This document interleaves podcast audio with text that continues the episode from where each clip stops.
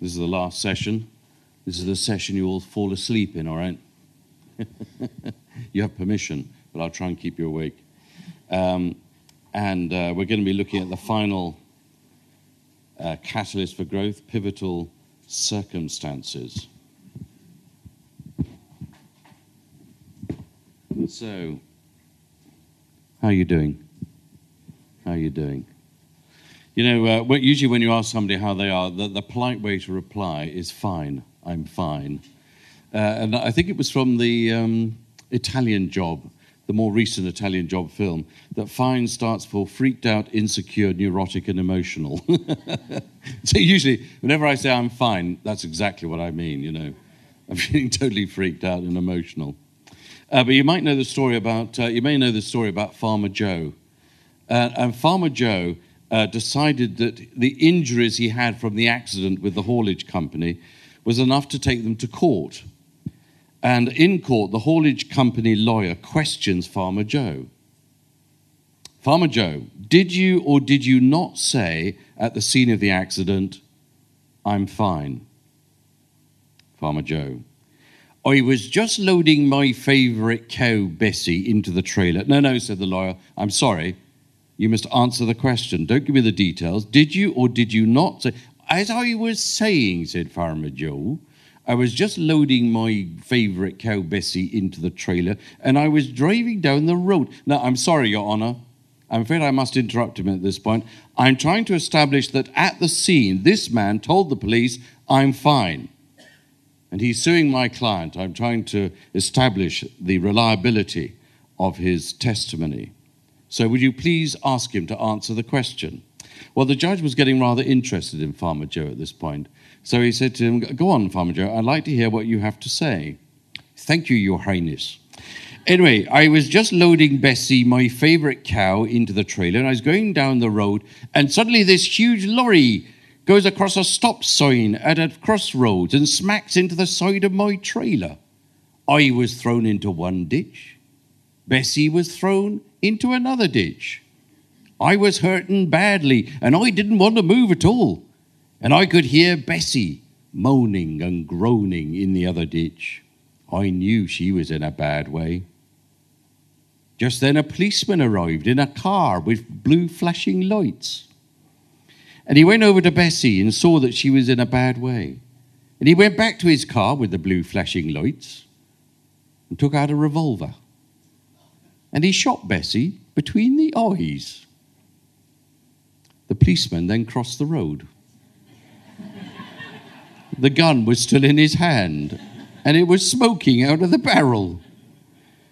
And he looked at me and he said, Your cow was in a bad shape. I had to shoot her. How are you feeling? I'm fine. I'm fine. Absolutely fine. well, this uh, fifth uh, catalyst of, uh, for growth in faith is um, what one calls pivotal circumstances, those defining circumstances in our lives when something particular happens. It may be a good thing, like a scholarship or a new job or getting married or a baby arrival or a promotion at work. Or it may be a painful defining moment. It might be uh, a death or an illness or a divorce or redundancy. And actually, uh, you know, most of these circumstances can actually cut both ways. They can be an enormous uh, opportunity for growth in our faith and to push in harder to the Lord and, and uh, trust Him further, or it could actually destroy our faith. And a lot depends on how we actually use these moments, these, these pivotal circumstances. Because one thing's for certain, you don't see them coming. You can't program them into your life like uh, programming prayer or Bible study. They're just going to happen. And, and actually, what we think about the event is more important than the event itself. It's actually how we use the event or what we think about God in the event that is absolutely central. Uh, so I'm going to ask Susie just to share a little bit about uh, some of those pivotal moments, pivotal circumstances in her life. Um, so I was going to share a little bit of my story. I hope that's all right. Um, I so when I was first married at um, the age of 21, um, I would have probably called myself a Christian. I had been brought up, I'd gone to a convent school, and people just, you either were or you weren't, and I was. I didn't, have, I didn't understand what a relationship with God was. I didn't know anything about Christian faith, really, about um, the Christian jargon, if you like. And so I just, everything was going fine. I was a nurse. I, I married, my first husband was an Australian, he was a nurse, and, um, and we went and lived in Australia and we had our first child. And, and I thought life was very easy. It was fine. I was a bit homesick because all my family were here. But um, it was actually f- quite easy. And um, we were both working hard. But it was a good, normal life for a young couple. And we didn't really go to church because we were quite busy. Um, and um, but that's we didn't mix with other Christians, so it didn't really feature. Um, and then we had our second child, and um, at three months she died. And for both of us, that we worked in different ways. To be honest, we went. Um, it was it pulled us apart, and we came back to England. We had an, um, for a bit, and then went back to Australia and um, had another child. And so by then we had um, Seb and Kate. And um, we returned, long story, but we returned to England and, um, and started running a business and started going to church because it was opposite and started mixing with other Christians. And slowly we started to see a different way.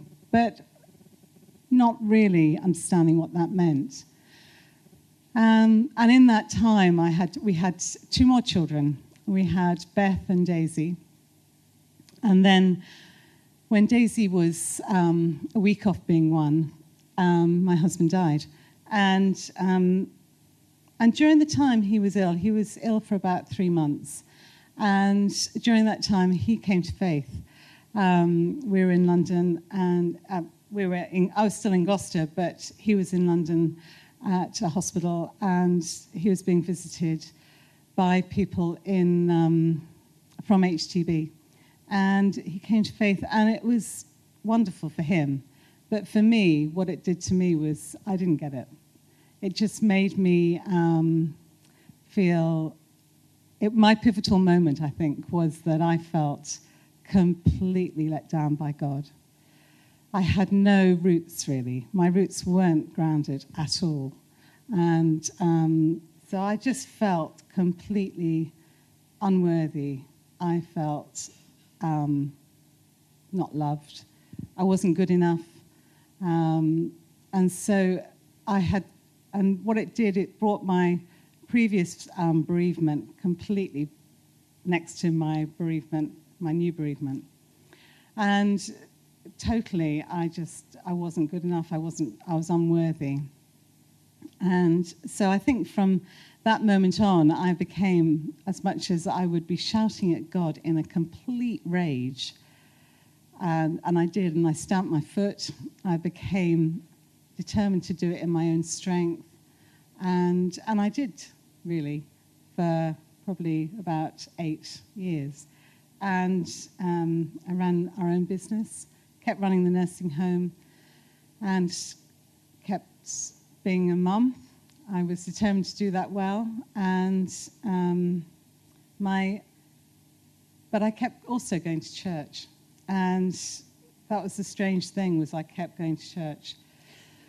But also during that time, I did things that I was never very um, uh, proud of. I did things. I had an affair.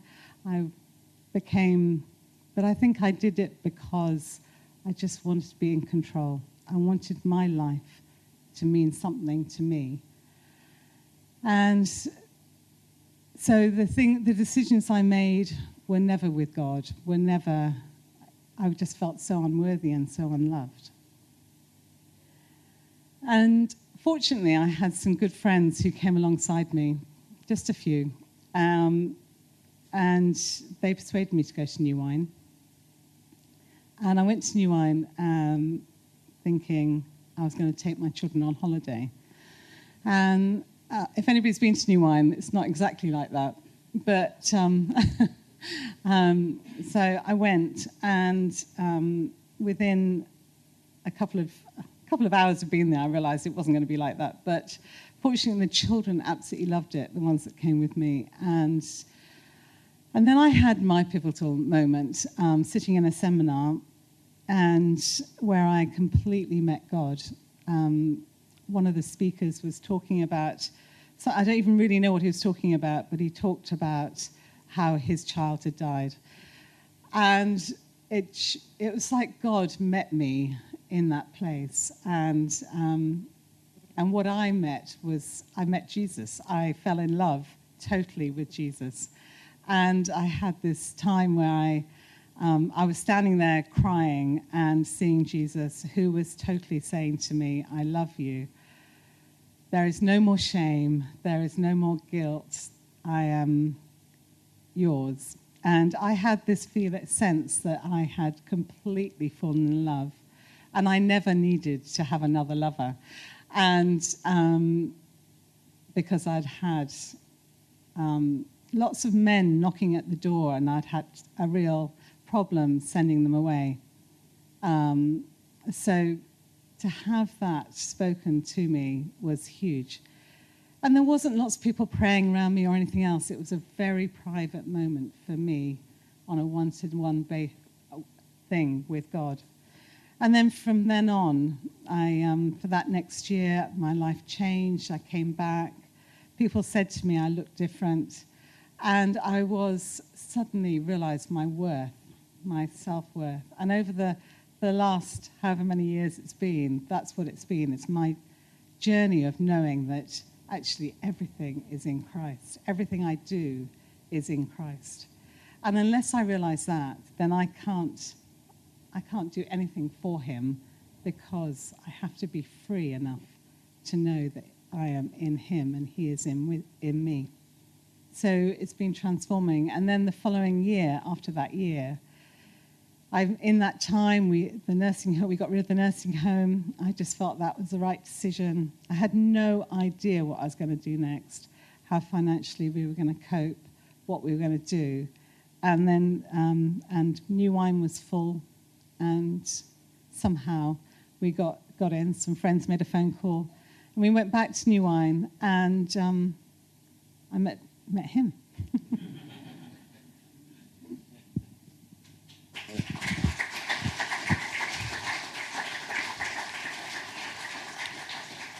I like that. I didn't know how financially we were going to cope, so I married a vicar.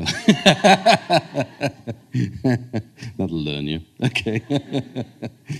right. Well, let's. Um, thank you, my darling. I know that that costs you to say all that stuff. Uh, get a Bible.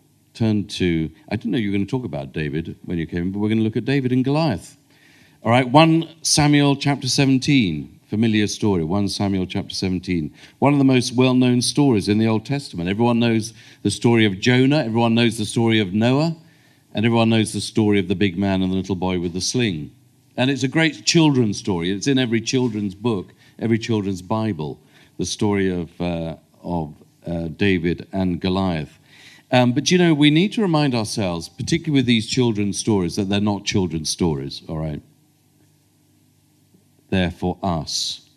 This is real history for real people living with real faith in a real living God. Uh, so we mustn't sort of uh, minimize them as just, oh, it's just a child's story, David and Goliath. And, uh, you know, when we look around this world, there are, let's face it, there are plenty of giants in this world. There's the giant of poverty and terrorism and refugees and climate change and political meltdowns. I don't know about you, I've never known so many changes in leaders of political parties as we've had in the last few months. I mean, the political meltdown in this country has been unbelievable. And God help us with America. Oh my goodness. So I mustn't be political, must I? Hmm. And there are plenty of giants, not just in the world, but there are plenty of giants in our own personal lives. There are marriages under strain, pressure from children, job insecurity, serious illness, debt, etc., etc. And so it's very natural for any preacher preaching on David and Goliath to then say, okay, guys, what is the Goliath in your life? What Goliath are you facing in your life today? Well, this story's got much to encourage us in that there's nothing we can't face if we have faith in the living God. And, uh, you know, there are many, I, don't know, I mean, our, our parish uh, congregation at home are, it's almost unbelievable the amount of giants there are going on in people's lives. So like every day there's another crisis, isn't there? and the number of people that are seriously ill and facing, you know, it, sometimes it's just overwhelming. You think, oh God, all these giants. But so many of those people say to me, they say, Jonathan, I don't know how people do this without faith. I don't know how they face this kind of stuff without faith. So let's look at this story of David and Goliath. And I want to suggest that actually David meets three Goliaths before he meets the big man. All right? This isn't a story about one Goliath. This is a story about at least four Goliaths. And he meets them, and every single one of these Goliaths could sink him completely. And I think they're the sort of Goliaths that you and I are very um, know a lot about. The first Goliath is the Goliath of helplessness, the sense of being paralyzed and helpless into inaction. It's kind of, there's nothing I can do. And, and so we lose heart. Uh, have a look at verse 1. It says, The Philistines gathered their forces for war and assembled at Socoh in Judah. Uh, now that's very active. They gathered their forces for war. But then you read verse 2 Saul and the Israelites assembled. That's not active. That's kind of a passive reaction. Well, we just assembled. We had to. So the Philistines, the way that the writer puts it, the Philistines are being very active, and Saul and the Israelites are just being very passive. And it's in Judah. And then we get the description of Goliath himself in verse 4. We're told that he's a champion. He's over nine feet tall. He has impressive armor and frightening weapons. And his armor in verse 5 is literally he had a bronze helmet on his head and wore a coat of armor of bronze. No, it doesn't say that. It says he wore a coat of scale armor. Did you notice that? In other words, he looked like a snake. Snake. And we think, hello, where have we met snakes before? Well, Adam met a snake in the garden. And now David's going to meet another snake called Goliath. And the reaction of Saul and the Israel was to be paralyzed with fear. Verse 11, it says they were dismayed and terrified. In verse 24, it says they all ran away from him in great fear and actually, uh, you know, facing our problems without God, facing our problems forgetting God, not acting as if God is there, is a terrifying thing. And it's another example where the people of God forget Him. They didn't forget about Him, they didn't forget that He's there, they just acted as if He's not there. Until David walks on the scene, and it's absolutely wonderful. David walks on the scene, he comes bringing his brothers their packed lunches and he hears Goliath's taunts, and his reaction is totally different. Verse 26. Uh, David says, Who is this uncircumcised Philistine that he should defy the armies of the living God?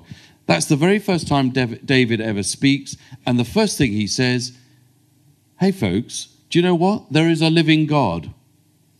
There is a living God. Why have you all forgotten that we serve a living God? He's not a dead God. He's not a hypothetical God. He is a living God.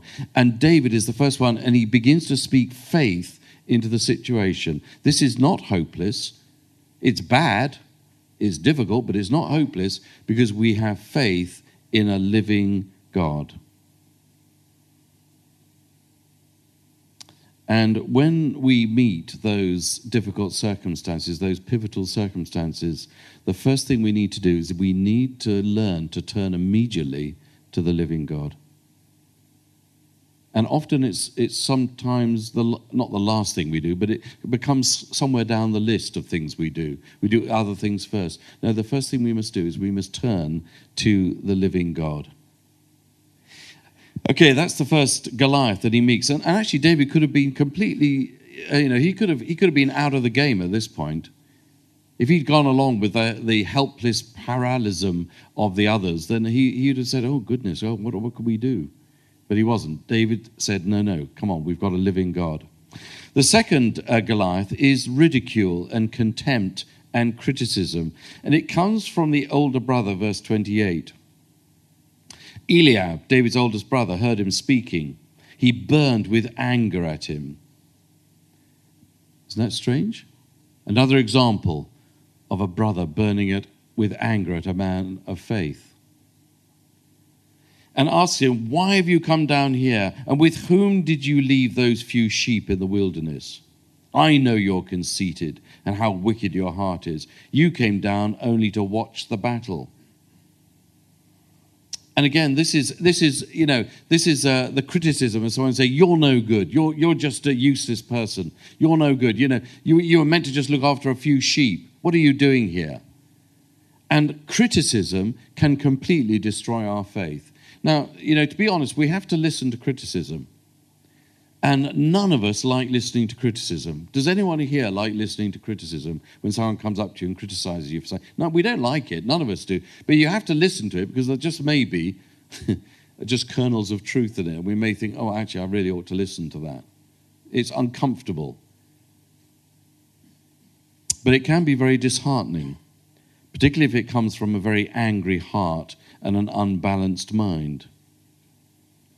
And I think one of the most disheartening things is to face constant criticism. Uh, I've just been on Diocese of Gloucester, I've just been on a, on a clergy conference, which is not one of my favourite activities. But all the clergy in the diocese meet together and we spend a few days together. And, and actually, some of these dear guys, they are so demoralized. They're so disheartened because they live with constant criticism. You know, I was talking to one guy, and, and he, he runs 17 parishes. He's got nine PCCs. I mean, one PCC is enough, isn't it? But nine PCCs. And actually, you know, a lot of the clergy in the Church of England, they're, you know, they're, they're nice guys and girls. They're nice people. They're doing a good job. They're, you know, their theology is all right. They're, they're not bad preachers. But actually, they get so worn down by criticism, just the whole time. Well, I love uh, David's reaction. Because again, this could have stopped David in his tracks. Instead of which, he says this in verse 30. It's absolutely priceless. Uh, he says, Now what have I done? says David. Can't I even speak? He then turned away to someone else. I love that, don't you? You know, he, he listens to the criticism. He says, okay, yeah, okay. Right, now I'm going to turn away to someone else. In other words, I'm going to find someone else who's more balanced. I'm going to find someone else who's more positive. I'm going to find someone else who's with me on this. Yeah, we have to listen to the criticism. We have to listen to the carping. But do you know what? We need to find someone else. We, we need to say, fine, that must be very difficult for you, but I'm going to find someone else. I'm going to find someone that's going to actually encourage me.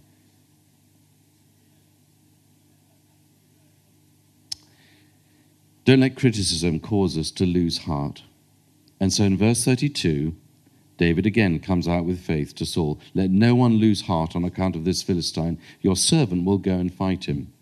That was Goliath number two. Goliath number three, again, is slightly different. It's inexperience. We lose heart because we know ourselves, we know our own resources, and we think that we're inexperienced.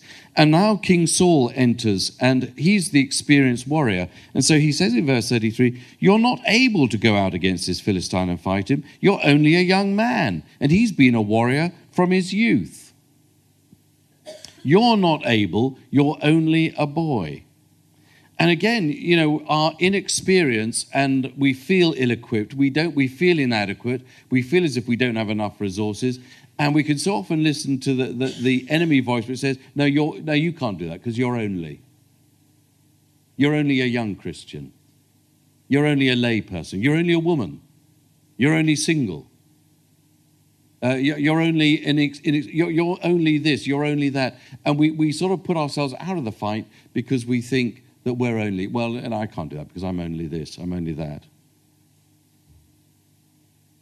And I love David's response. I just love this response in verse 34. But David said to Saul, uh, do you know, I, when, when, I read this, I think, I think that David, what David did was he, he got up really close to Saul's face. You know, and, and he sort of eyeballed it and he said, Now look, Saul, you look at my eyes when I'm talking, right? Look at my lips, hear my lips, all right? You watching me, keep attention. Your servant has been keeping his father's sheep. Have you got that? When a lion or a bear came and carried off a sheep from the flock, I, that's me, I went after it, struck it down, and rescued the sheep from its mouth. And when it turned on me, I, that's me, the little lad sitting in front of you, I seized it by the hair, struck it, and killed it. Your servant, that's me, has killed both lion and bear, and this uncircumcised Philistine will be like one of them, because he's defied the armies of the living God. The Lord who rescued me from the paw of the lion and the paw of the bear will rescue me from the hand of this Philistine. Is that wonderful? God says, Listen, I've already struck down lions and bears, and God has been faithful to me every single time. And He's going to be faithful to me again. I'm not worried about this Philistine. I don't care how big he is, I don't care what armor he's got. He's nothing compared to what God has done in the past. And actually, that, that, that principle goes right the way through, uh, right through, way through Scripture, that God actually prepares us. You know, we've all been facing metaphorical lions and bears. I'm sure you have. You, you must have done because that's life. And God is preparing us every single step of the way for the future. And He's saying, Now, look, I haven't let you down, have I, in the past, and I'm not going to let you down again. It's what, it's what happened to Daniel. Do you remember Daniel chapter 1? Daniel decided to take a stand in the canteen against the canteen food. And you'd have thought, well, that's a very strange thing to take your stand against. But actually, Daniel did that in chapter 1 because in chapter 6, he's going to face a lion. And he found that God was faithful to him in the canteen, and he's going to be faithful to him in the lion's den as well. And the greatest aid to our faith is actually to look back and know that God has been faithful to us in the past. And He's been faithful to us through all those lions and bears that we've faced in our life's journey. That's why I love that, uh, that verse in Oceans. I just love that verse in Oceans. Your grace abounds in deepest waters. Your sovereign hand will be my guide. Where feet may fail and fear surrounds me, what is it? You've never failed and you won't start now. Don't you love that? I love that line. I want to, you know, whenever I sing it, I want to shout it. You've never failed. And you're not going to start now. You've never failed. And you're not going to start now. You're going to be faithful.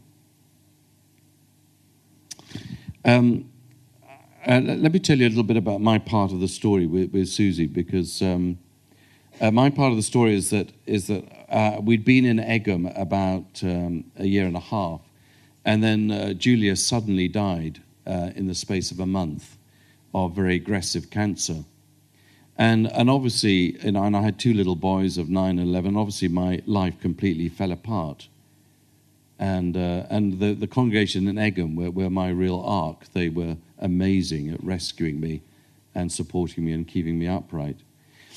And, and obviously, life was absolutely, you know, grim beyond all belief. And then, after about six months after, about six months after she died, I had a phone call from a film company. Yeah, you know, they're, they're at Shepperton, you know, just up the road. Uh, actually, they must be very near you, aren't they? Yeah. Anyway, I had a film company phone me up and said, Look, we're doing a film and we need a real vicar to do a funeral scene. Will you do it? Your name has been given to us. And I, I said, I didn't tell them why. I said, Look, to be honest, I'm not doing funerals at the moment. So probably not. But just as a matter of interest, whose film is it? They said it's Kevin Costner's film. I said, I'll do it. I'll do it. So, so I then spent two bizarre days on a film set with Kevin Costner and uh, Joan Allen from the Bourne Conspiracy and Bourne, whatever it's called, you know. And uh, we spent these bizarre days doing a funeral scene and, uh, and, and doing it. We even did a scene, the three of us did a scene together, which was quite bizarre. Didn't make the film, mind you. In fact, I didn't make the film, come to think of it. The, the funeral scene was, from a, was a sort of distant shot from about five miles away, and I looked like a little ant on the stage, you know. Um, but it was interesting. It was a really interesting experience, and it was very, you know, it was great. It was, it was an extraordinary sort of experience. Anyway, about, about, it was about a couple of months afterwards, I was talking to a friend of mine, and I, I thought, well, you know, here we are, back to real life again. And so, what was all that about? Why did God do that? Why did he, you know, why? I can't make head or tail of it. And this friend of mine said, "Oh, Jonathan, I expect God just wanted you to have a bit of, you know, a bit of fun, really, because you're going through such a grim time." And I thought, "Oh, yeah, okay." And then, and I don't, you know, I don't often say that God speaks to me because um, I'm very wary of using that kind of language because I never know whether it's me or God or whether I've had too much pizza or something. So, um, but I had this absolutely vivid thought suddenly came into my mind. It was so vivid and it was so alien to anything else that I've ever thought. And the thought that came into my mind was this it was as if God said very clearly to me, Jonathan, if I can put you on a film set with a Hollywood star just like that, that is how your next wife is going to come. She will come out of the blue just like that. So relax.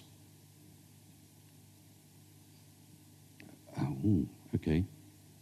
And then you sort of kind of forget it and sort of life goes on. It was a year later and uh, at New Wine, and I was sitting waiting for uh, my youngest to come out of his group from Boulder Gang.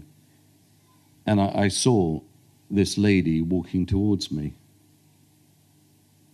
And I just suddenly thought, oh my goodness, this is it.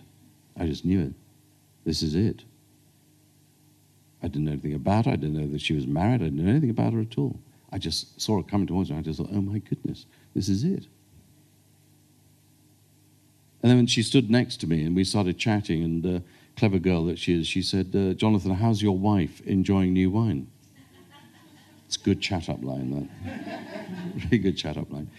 And I said, um, you know, I said, I, I, she, um, she died actually two, two years ago. And Susie then said, My husband died nine years ago. Now, believe me, I could have I could have proposed to her on the spot. I could have said, okay, done deal, let's do it now. Okay, let's go. You know, let's, let's get this done now. Um, but it, in fact, I did actually have to propose to her about seven times, I think, because it was a big thing bringing two families together and getting six children together and whether that was going to work or not and whether life was going to work and, you know, all these sort of things. So it did take a long time. It wasn't a straightforward path. But I think the thing that has just remains with me almost every day is, is a sense of God, you are so amazing. Now, if you're single here today, it doesn't mean to say you've got to go to New Wine and stand in queues. All right. I'm, not, I'm not saying that that's the way God works with everybody.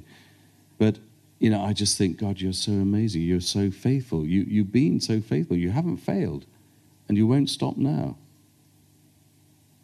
And I'm sure I'm going to meet other crises, you know, because life's like that. But I, I hope that every single time I'll say, God, you are so faithful. You are good. And you're not going to stop now.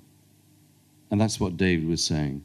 We may be inexperienced, but faith says God is faithful, God is strong, God is able. He's been with me before. He's never failed me, and He's not going to stop now. And then, fourthly, of course, um, Big Goliath, the big man himself, arrives on the scene. And again, this, this uh, big Goliath, of course, is, is that you can lose heart due to weakness, not resourced enough. And you've got to kind of imagine the scene. You, you've got this valley, and you've got the Philistines on one side, you've got the Israelites on the other side, and in a valley, what's in the middle? The river. Thank you.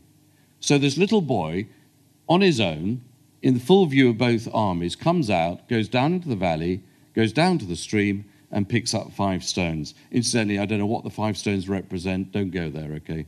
you don't need to go there, what, what those five stones represent. But he goes down and picks up five, and he's in full view. And whilst he's down there, Goliath comes down from the Philistine side and meets him and is menacingly says to him in verse 43 Am I a dog? Come here, I'll feed your flesh to the birds of the air and the beasts of the field. And David then replies in verse 46 No, you come here, and I'll give your flesh to the birds of the air and the beasts of the field. And not very original, you've got to admit. But, uh, you know, cut David a bit of slack because he's pretty new to this game. But is David just using bravado? Is he just sort of, you know, sort of trying to be stand tall and trying to stand big? You might know the story about the, the man that arrives at the pearly gate and uh, Peter says to him, Look, you've not been particularly bad or particularly good in your life. Just tell me one impressive thing that you've done in your life. And the man replies, He said, Well, there was one occasion, he said, where I once saw a girl being bullied by four thugs. And so I approached them and I punched one of the thugs in the stomach, and another two thugs, I knocked their heads together. And the biggest thug of all, he was a big, mean guy, big, burly guy and he had a ring in his nose, and I ripped it out of his nose, and there was blood everywhere, and I, I poked him in the chest, and I said, If you bully this girl, you're going to have to deal with me. Peter says, Wow, that's really impressive. When did this happen? Well, about two minutes ago.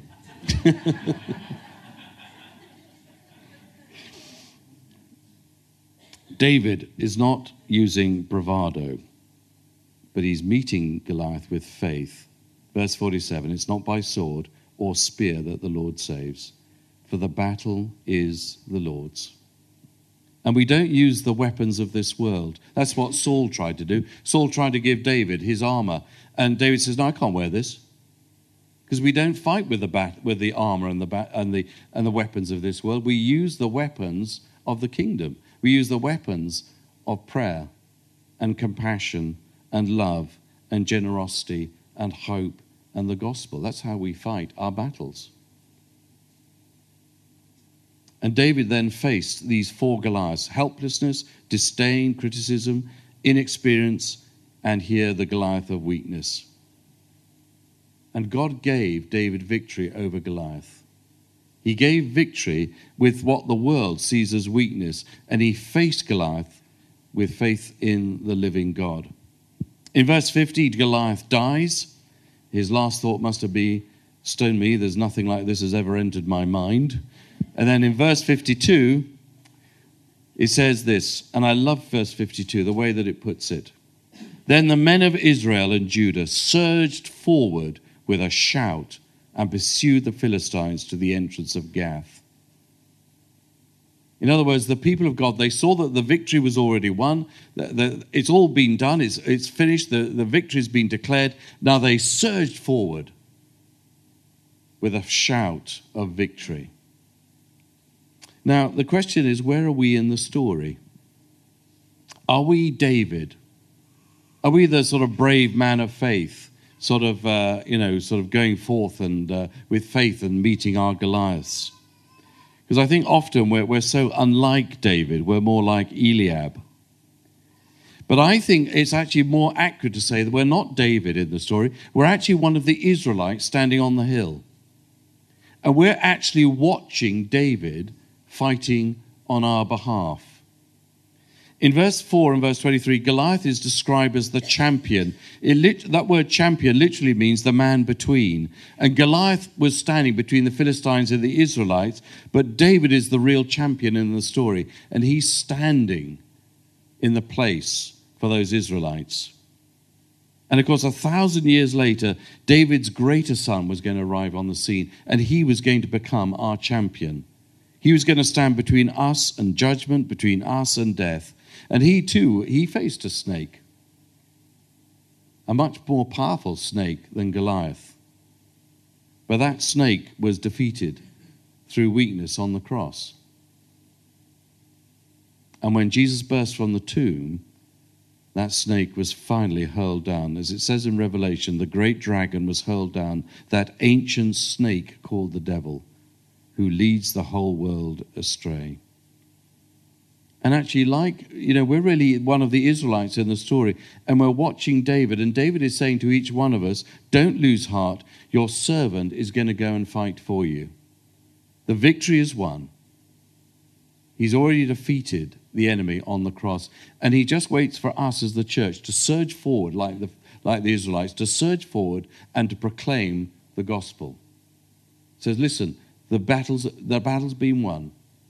The victory is over. The, the, you know, it's, it's finished, as he said on the cross. Now, I want you to surge forward and proclaim Jesus as Lord. I, um, I like that uh, new song, The Lion of Judah, because there's that, that line, I can't remember where it comes, where it says, uh, He's fighting our battles. He's fighting our battles. And we have lots of battles. You know, the Christian life is a fight. Uh, it, it is a fight. Every single day, it's a fight.